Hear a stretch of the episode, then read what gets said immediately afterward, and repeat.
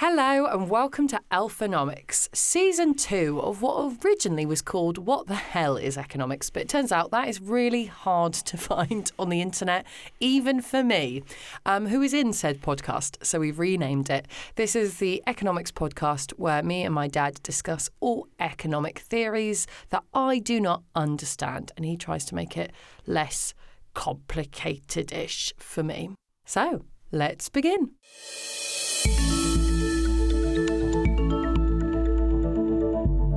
Hello. Right, today's episode is we are, just to give you context of where we currently are. We're in the booth of a man's house um, that I know, so if people, listeners, are not worried for our safety. In a small, probably what was some consider at the Edinburgh Festival a small double room, but it's uh, a tiny room covered in soundproofing equipment a little bit like something from a horror film. And I'm with my dad. Uh, dad has asked me the question if, if he's allowed to look at me through the podcast. And I've said, obviously, ideally, yes. Otherwise, it feels very uncomfortable. As opposed to talking to the microphone. I didn't want to look at you and not be talking into the microphone, yeah. just to put it in context. Okay, so just to clarify, there is a microphone in front of my dad, and he was very confused about if he was meant to talk to the microphone or to me. So we are doing the economics of a wedding, aka why are weddings so expensive? So the good news. Um, good news for me, um, sad news for any lone men on the internet who send me Instagram DMs at two in the morning, is I am now engaged. I proposed to my partner on the 1st of January in the Board Game Cafe. It was very exciting, and now we are fiancéed. Very good. Yes, you're very he, he won the game when you proposed. Well, we, were, we were, I hid the game in a, I hid the ring in a box, um, a, a, serial killer board game, which I thought was really symbolic of our relationship. Um, and now we are currently trying to organise a wedding. And when I say we, are, I mean me, because I love an Excel spreadsheet. But um, Dad, can you remember what it was like planning your wedding? Oh, yes, very exciting. Goodness, we're going back in time here. Yeah. It was 1990, Annette and I got married. We got engaged quite quickly. And um, how quickly? A couple of months. Two months. Yes, yeah, yeah more or less, yeah. And how quickly was I? How quickly did I? Well, we then had to have the wedding. But what was interesting, we didn't realise people planned these things long in advance, and Mum basically went down to I've the the Tudor Barn in Eltham, mm-hmm. and uh, basically said, we're thinking of getting married in September, the first Saturday in September. And we found out later that often people book that particular day, and it might be the case for any Saturday in peak summer, usually one to two years in advance. And unluckily for them, but lucky for us, someone that morning who had planned to get married that day cancelled their wedding plans. Poor them. And that had happened about half an hour before Mum turned up. And they said, Well, we you can't believe it, but we do have a vacancy on the 1st of September. So we basically said, oh, and they said, well, we'll have that. So we thought it was all quite straightforward and easy. Um, and then my mother in law got involved for a while. Um, yes, Dad's but, face has changed significantly on the. When you say you got, she got involved, Nanny Squeak. How did she get involved? Don't worry. Um, I think she chose the wine, but I then had to subsequently go down and change the wine order. oh, why? No, but the most important thing was we had the church service. We got married in the Catholic Church in Eltham, and that was really lovely. Father Paul Ray was the priest. He was really good. Wedding, church service, to the reception, speeches, and then in the evening we had. Oh, that was the issue. In the evening we had the DJ. Now we had booked a DJ, and he basically seconded it to someone else and wedding was great day. Apart from when I, I mean, found argue, out, hopefully it would have been a great day, Dad. It was. Apart from when this DJ I'd never met turned up, and I checked with him what he was planning to play, and I think he said he was going to play the Birdie song, and I said, if you play that, I will kill you. so basically, I wanted Echo and the Bunnymen, but I knew that people probably wouldn't dance much there. But lots of our friends were into cool music. So we did clarify he did at least have the opening song which was something that's got a hold of my heart by goodness, Gene Pitney and Marc Almond, I guess, sang that. So anyway, and the music turned out to be okay. But um, organisation, probably it was quite straightforward, partly because I probably didn't get that involved. Why didn't you get that involved? Because I focused on the honeymoon and you organised the honeymoon, yeah. which was also, for listeners, the longest time my mum and dad had ever spent in each other's company.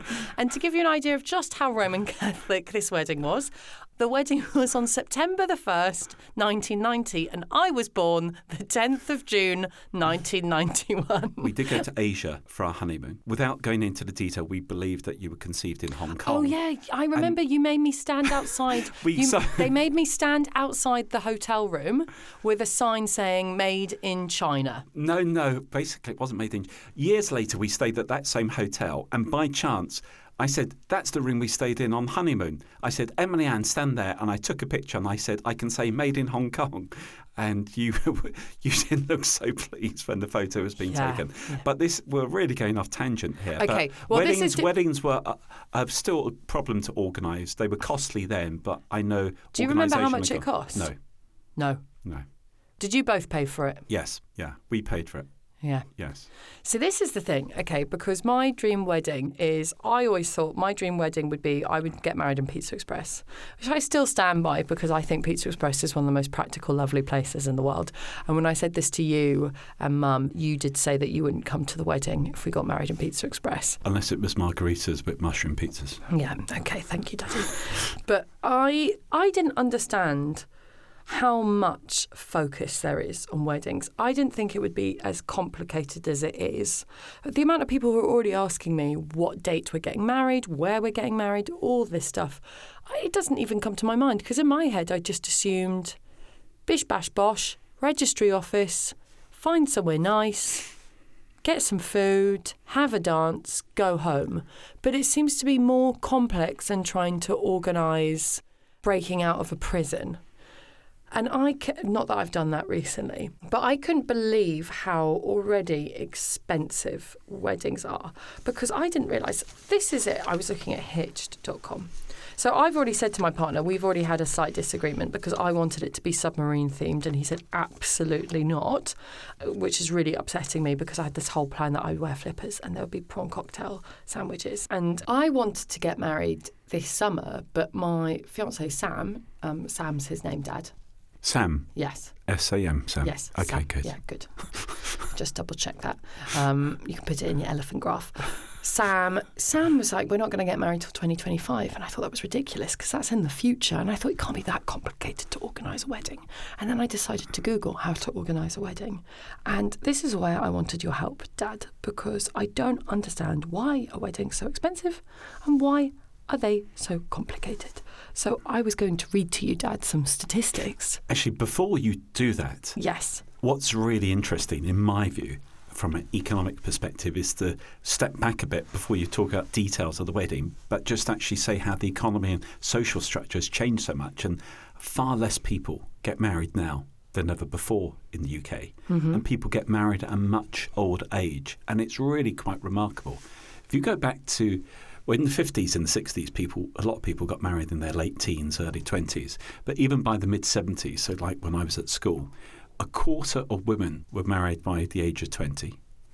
Three quarters of women were married by the age of 25. And nine out of 10 women were married by the age of 30. In the mid 70s, the average age for a first time wedding was just under 23 years for women and just over 25 years for men. And if you fast forward to now, the average age for those people who get married for the first time is now 31 and a half for women and 33.4 years for men. So people get married at a much older age, but also far less people get married. But in the mid 70s, 9 out of 10, was it 9 out of 10 women or what, 8 out of 10 men were getting married? So still quite a lot. And now it's probably a third of women are married. Do you wonder? I think it's also because we're so much more sexually liberated. You know, there's more time to do a bit of trial and error and a bit more experimentation before you settle down, as opposed to in the past, you know, whoever that was the first person you ever kissed or smushed with, suddenly, and especially because of birth control, if there were any incidents, you had to immediately get tied down because your whole Social structure. yeah. social structure and of a woman's freedom often came through being able to be married and leaving the home.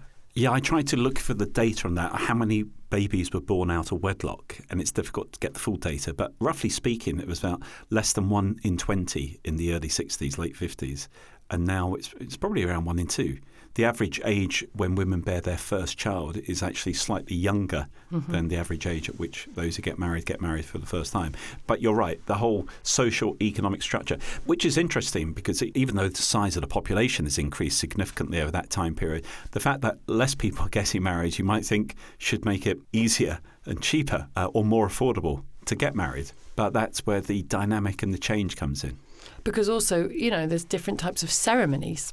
I think it, it, people find it baffling that me and Sam don't live together, whilst I still live with my oh, ex. but Yeah, then I didn't thinking, live together. yeah, you and Mum didn't live together. The first time you lived together was on the honeymoon, and by the end of the honeymoon, you weren't talking to each other, were you?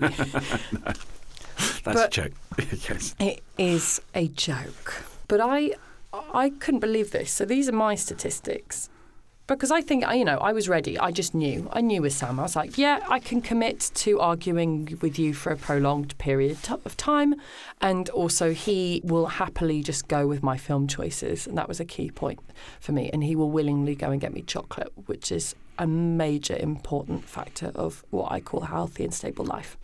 But this is it. So I Googled weddings because there was also an article recently uh, on the BBC published earlier this year in February meant that most people are having to either forego their honeymoons or they're dipping into their future housing deposit savings because of how much, how expensive weddings are. And the average cost of a UK wedding has more than doubled over the past decade. So, according to insurance and wedding insurers, the average cost back in 2012 was £11,441, um, which is basically the rent of a one bed in London.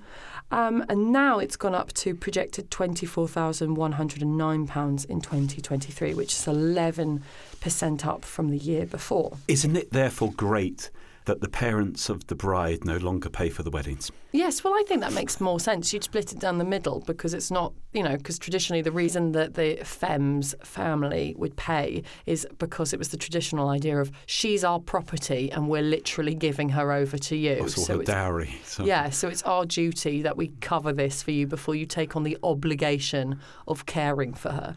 Well, obviously that's not really the case at all. Sam is fully thrilled to now take full financial responsibility for me. Just going back to the economics, in the older days, in fact, not that long ago, there when were you say lots olden days, what do you mean? Like the 90s? No, even yeah, even twenty odd years ago, but Yeah. and certainly even more so before that, there were economic incentives for those people who got married, basically tax advantages, etc. Now, if you want to go back fifties and sixties, obviously then people had babies in marriage, not outside of marriage. It was important for the economy at the time to have more children in the population. Um, so tax incentives basically favoured people Was- who got married, married couples allowance, etc. They've tended to be phased out. Obviously, you can't, you shouldn't discriminate against same-sex people who get married, and you shouldn't discriminate against couples who want to live together who don't want to get married. So those tax advantages, economic advantages of getting married are gone. Although there, I guess There if you still think, a tax, There tax are- there- benefit to getting married. yeah, there are some in terms of inheritance tax in particular. Actually, ironically, when you die, actually, it's when you get more of the tax advantages, I would say.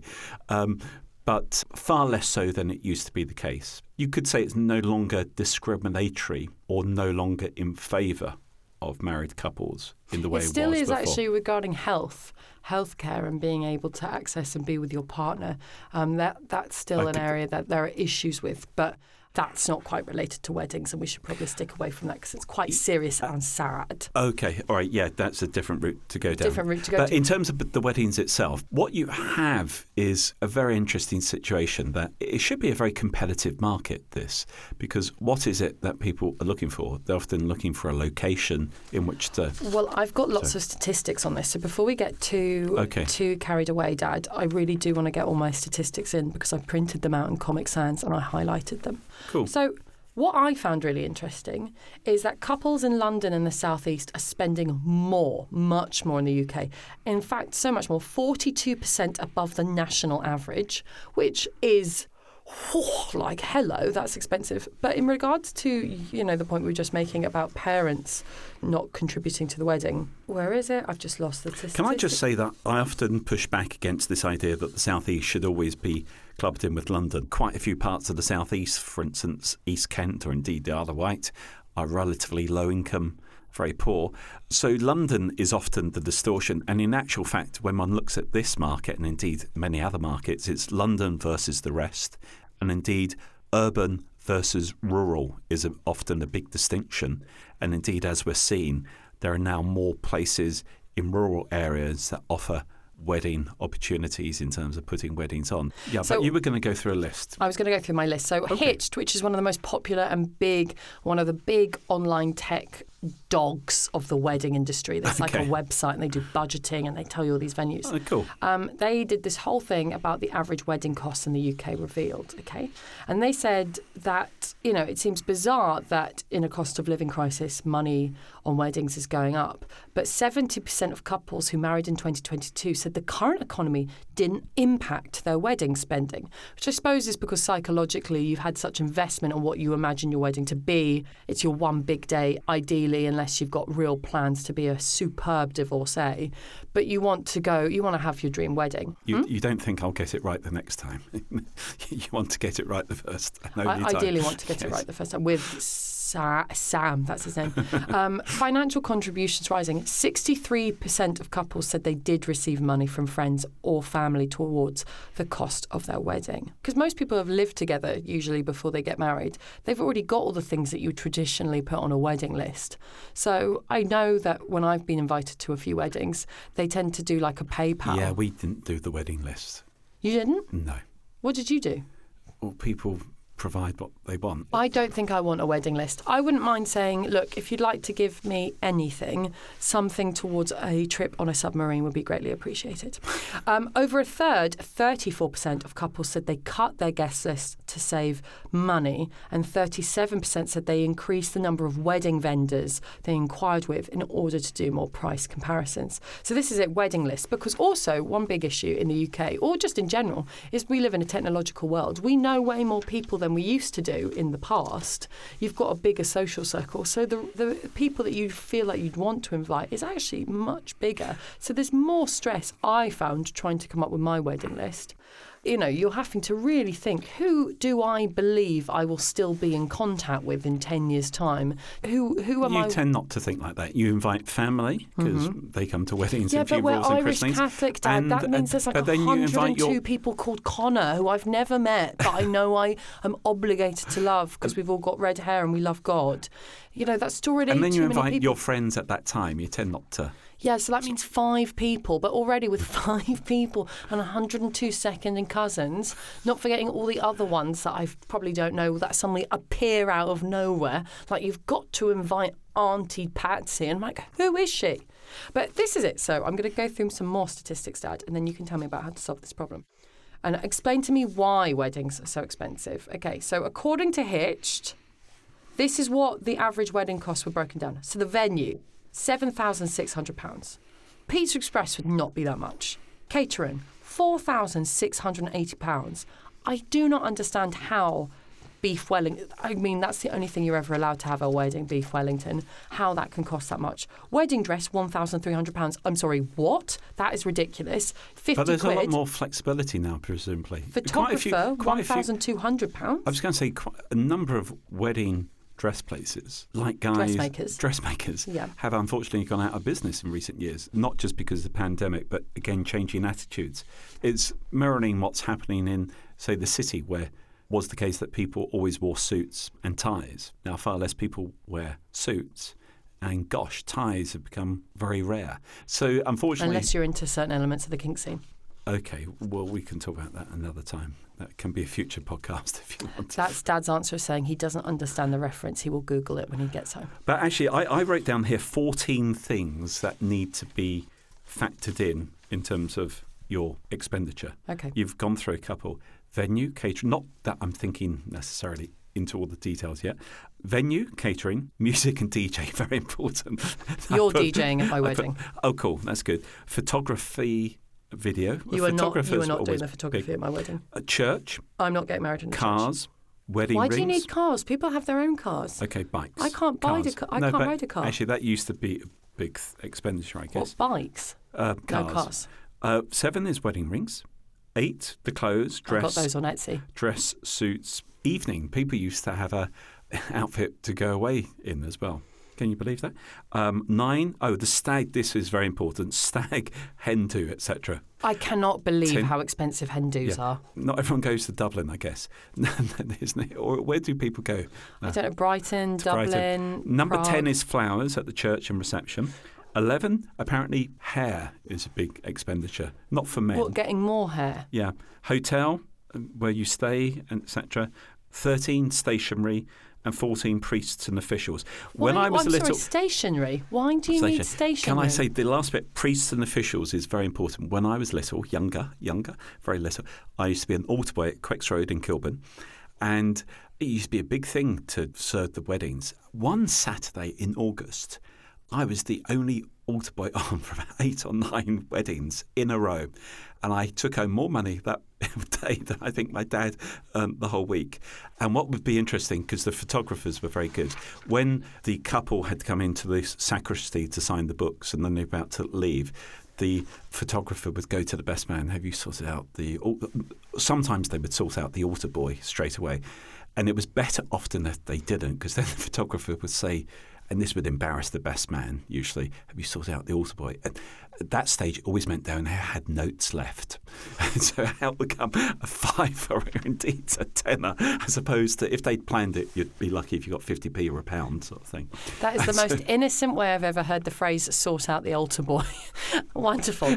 Um, oh, Dad, your stories. So, all these different elements that I did not even understand, like all the different sectors that are important and vital in a wedding. So, you've got the food and beverage sector, you've got the entertainment and leisure industry, the amount of bands that are reliant on being hired for weddings, all the independent businesses, you know, the bridal boutiques, the photographers, the venues, the florists, the officiants, hair and makeup, wedding planners and jewelers.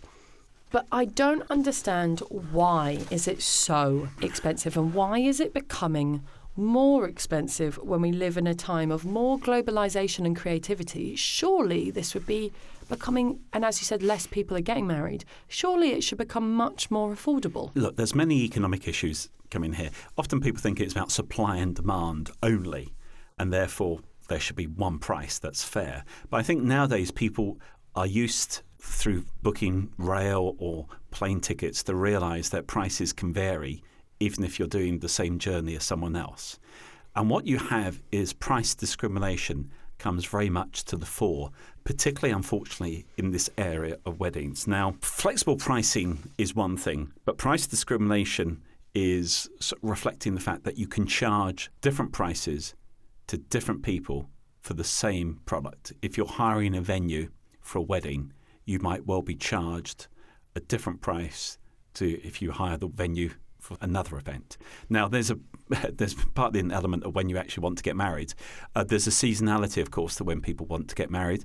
More people naturally, because of price, are getting married in autumn and winter.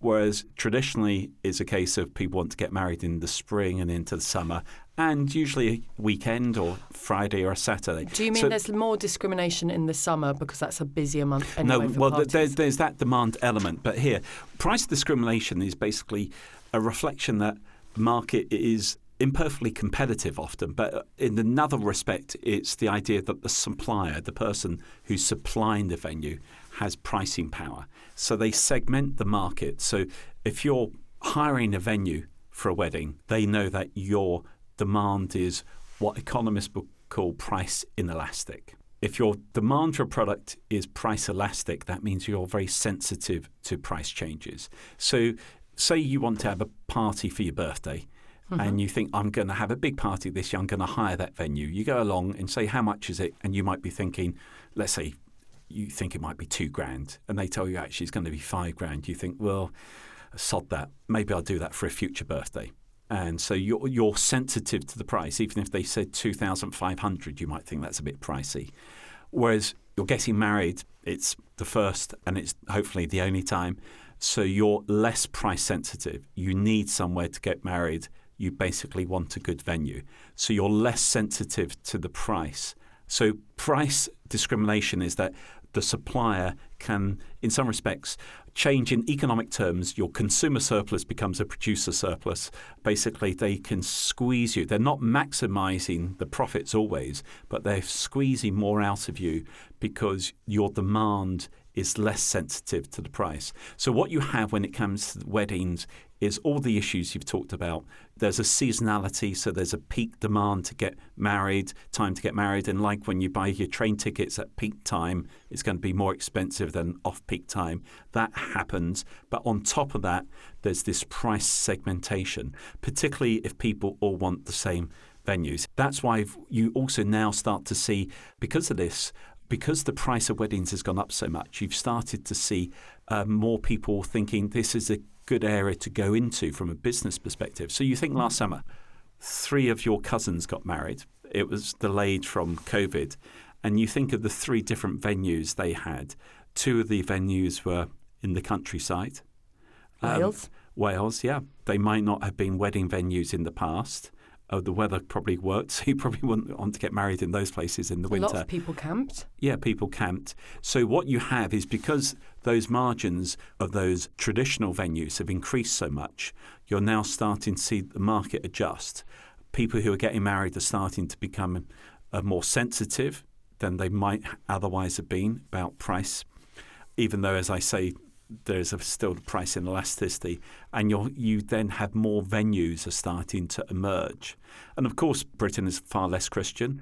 You now have a lot more different faiths in the country, so the idea of where people get married is very different, and therefore there's less supply constraint. Whereas back in the old days in Kilburn, church, Quex Road, you have to put that a year in advance.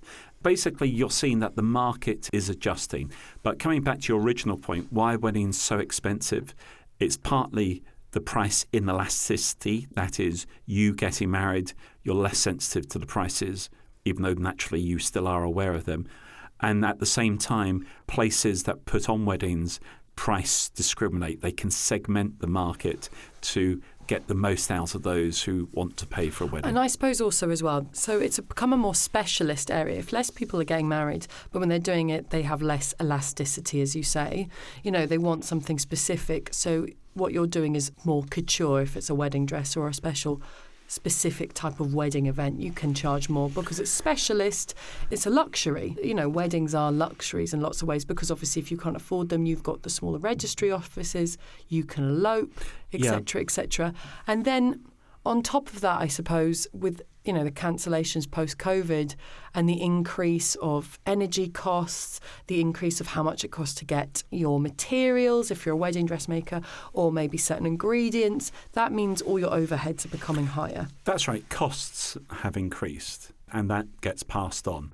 Sometimes it's just to maintain their profit margins. Unfortunately, in an inflationary environment, some companies, producers, providers Mm-hmm. Try and unfortunately boost their profit margins, and that adds to the inflation pressures as well. But higher costs tend to be passed on, and we've had a big inflationary environment. So this is why more people, I, I especially I know my friends, and this was sort of wrapping up about how you then adapt with weddings being so expensive. So obviously, intimate weddings.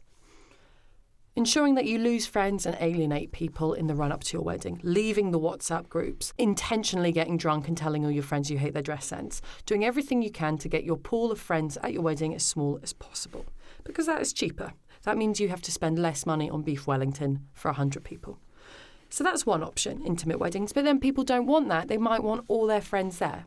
So you then have outdoor weddings is now a big thing. So seeing more people having more flexibility in festival-esque spaces, which gives farms the opportunity to charge thousands of pounds for a field, but then naming it the wedding field. And it is basically just a field. And then you have to do it all yourself. There's no vendors already provided by the venue. You've got to do all yourself. Then also, I suppose, because we now live in a society where everyone works different days of the week, you don't necessarily need to get married on a Saturday or Sunday. You could be really annoying getting married on a Monday or a Wednesday or Thursday. Much cheaper and again, keeps your numbers down. So that's one option, which I suppose a lot of my freelance friends could possibly get away with doing. Then I suppose also at the same time, you do it all yourself. You provide the food. You provide. You do the table decorations. You get your dad to DJ. You get your mum to make the wedding cake. You do your own hair. You make the dress yourself. My plan is to have a big engagement party in May, invite all my friends, everyone I love, not expensive, but just really fun, Hawley Arms or something like that. Um, though I haven't told that to Sam. And then I say, look, I love you all. And then next year, just doing something small and doing the vows and all that stuff. But being able to have the party and then having the actual legal side and sort of splitting the two down the middle. Some people have also said, oh, also renting your wedding dress is now an increased thing. So rather than buying them for two grand, renting them for much, much cheaper is also a good idea. So those are some of the things. You could also do the whole thing on Zoom and do a Zoom wedding, which I don't think anyone would find harrowing in the slightest. You could mute Sam during the Zoom wedding. Is there anything else I've missed out, Dad? well, I've written, uh, that's very good. Intimate, outdoor, field. I'm writing it all down. Get Out Punk Records, Velvet Underground, Echo and the Bunnymen to play at Emily Ann and Sam's wedding. But the thing is, what's interesting, you're reacting to the economics of the wedding market. But weddings shouldn't be about economics, they should be about love and having the right partner. And on that vomit inducing moment, let's end the podcast. Thank you so much for listening to this episode of Elfonomics and our question of why are weddings so expensive? If you like this podcast, please drop us a lovely review on wherever you listen to your podcasts. And if you're getting married, do let us know how it went and if this helped. bye bye.